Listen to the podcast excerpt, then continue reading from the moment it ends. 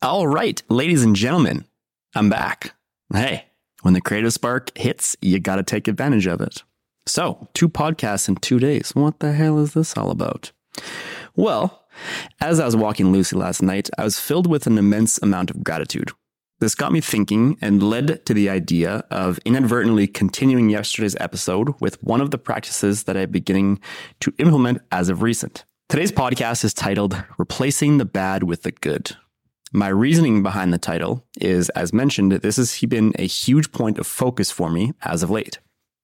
I mentioned yesterday that two weeks ago, I took a vacation down to BC, hoping to find silence away from my phone, and I found exactly that. I wanted to talk about a journal entry from my third day on the trip, and it goes as follows. I never replace the negative with positive, question mark.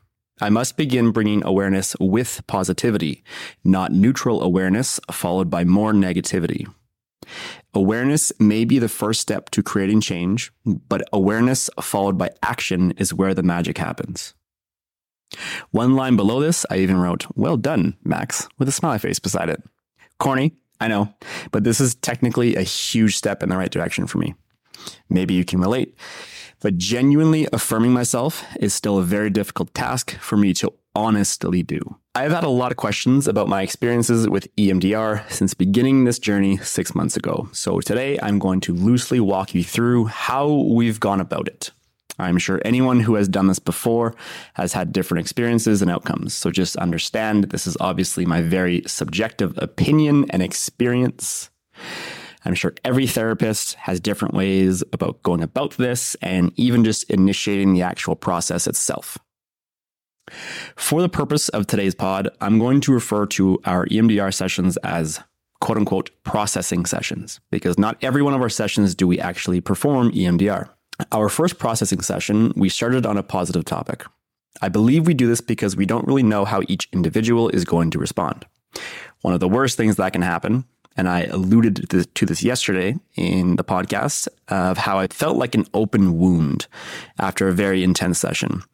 And when re entering the world after a heavy session like that, it can actually be re traumatizing in its own right, depending on what comes up during the EMDR processing, which is why it's always good to sort of quote unquote test the waters before going into more emotionally exhausting topics. So if you ever have been on the fence, just understand that, you know, the first session you see that therapist, it's not going to be this crazy, ultra intense um, session so just keep that in mind is that they will ease you into it. And obviously, as you develop trust with the therapist as a whole, right, you guys can get deeper and deeper into specific topics.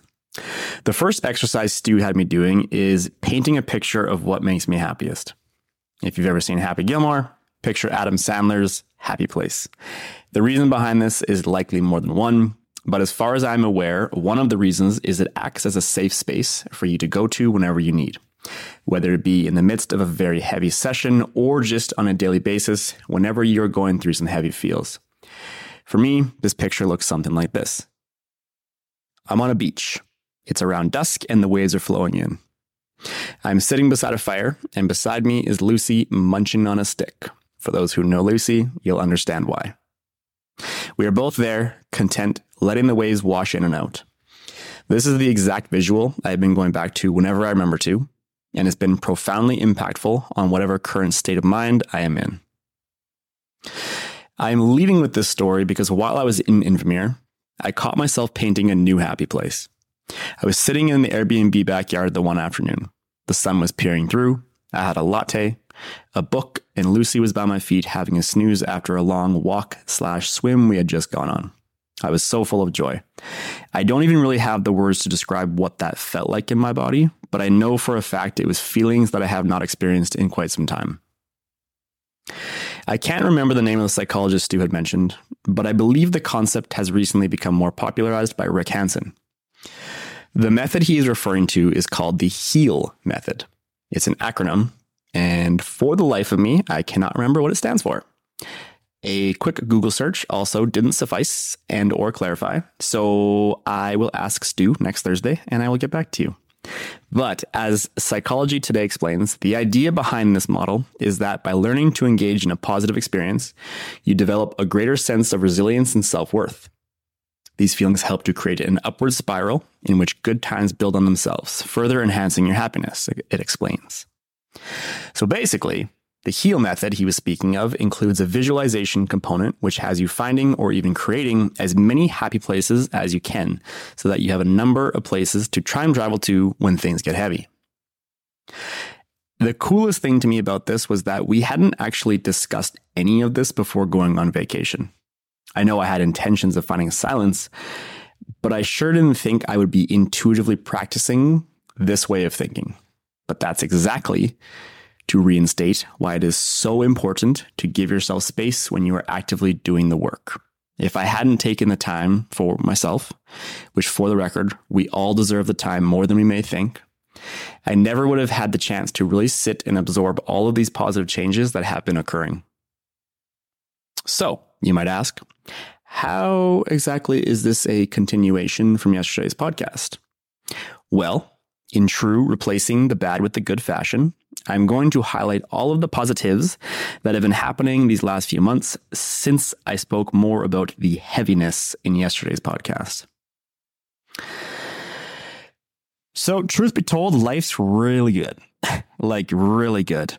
I kind of touched on this yesterday, but it almost has a, too good to be true feeling, which I am slowly beginning to trust that it is actually my reality ish. Slowly trusting that. so, firstly, the gym is absolutely crushing it. Before buying into free fitness, I was skeptical of owning a business with two others. The lack of trust within myself was bleeding into my trust of others. But by openly communicating with Tony and Ty about everything that I have been experiencing these last six months, we have bonded in a way I never foresaw happening when we first opened up 18 months ago. We each have our strong suits, and by teaming up together, it has shown me that a team working in unison will always beat an individual working alone. Our community is rocking it, and I am just so excited every day I walk into that gym. This summer, I also had the opportunity to expand my business in a few different ways. One of which was I got to coach a coach, and this was a ton of fun. We are actually still working together. Her name is Kat. She's awesome. So if you are in the market for a coach and you don't want to work with my beautiful face, I would highly recommend her. And to be honest, I can't believe how much I enjoyed the coaching that goes into developing someone else's business. It was totally different from what I'm accustomed to in regards to working with clients, focusing more on strength gains, weight loss, you know, things of that nature. So it was really cool to get out of my own comfort zone and experience something like that. And in the future, it is something that I would like to do more of. Uh, I don't think I'll ever expand it into a group coaching thing, but I would like to do it in a one on one basis because I think I can really help individuals in the training industry develop businesses. Also, this one's pretty exciting. I have an editor now. Truthfully, even just saying that makes me feel like an imposter. But it's my reality. And sometimes your feelings just simply are not true. I've reached a point in my businesses that optimizing my coaching capabilities, I need to have more time freed up from editing and things like that so I can continue to grow myself and grow my businesses to make sure all of my clients remain as satisfied as possible with the service I provide. On top of all this, I raised my prices, and this has arguably been one of the best decisions I have ever made. And to be completely transparent, the only reason I did this was because of the work we have done to develop my self worth and the belief within myself and my capabilities when it comes to helping others achieve their goals. I have always struggled immensely with pricing because of my quote unquote lack of education, aka not having a university degree. Simply put, that is complete and utter nonsense. I've been coaching for over 13 years. I have trained at this point thousands of individuals, ranging from weight loss, Olympic weightlifting, you name it. I've pretty much coached someone in some way, shape, or form over that period of time. There is absolutely no reason imaginable why I shouldn't be charging more than what I was, and truthfully, still am even after raising my prices, there's been points where I'm still understanding and realizing that I'm offering a lot and I need to charge accordingly. Otherwise, I will start to get burnt out and I will start to resent what I'm doing. And I love what I'm doing. I love what I do. I love helping people, but I need to make sure that I am compensated accordingly because when I hear of coaches out there in the industry who are charging an absolute arm and a leg, who have less than half of the experience or less than, you know, any of the credentials that I do have, it's frustrating for me to think that someone has that high of self worth.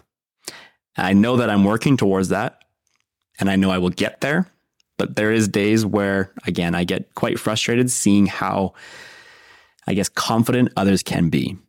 Again, I am definitely working on that.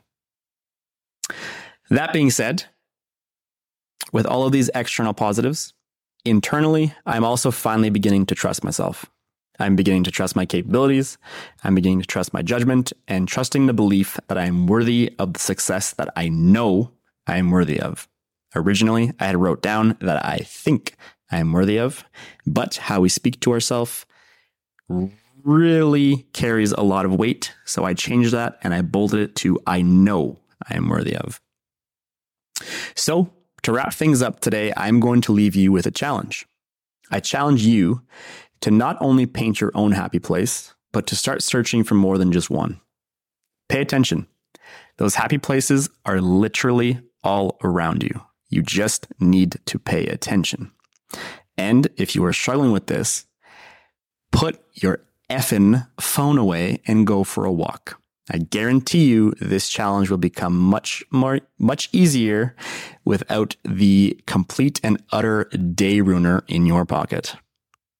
Quickly, I do like cell phones. They have allowed me to have a thriving online business. But again, we gotta be honest with ourselves. And is this piece of technology improving your current life or is it wrecking your current life? And that's only you know that answer.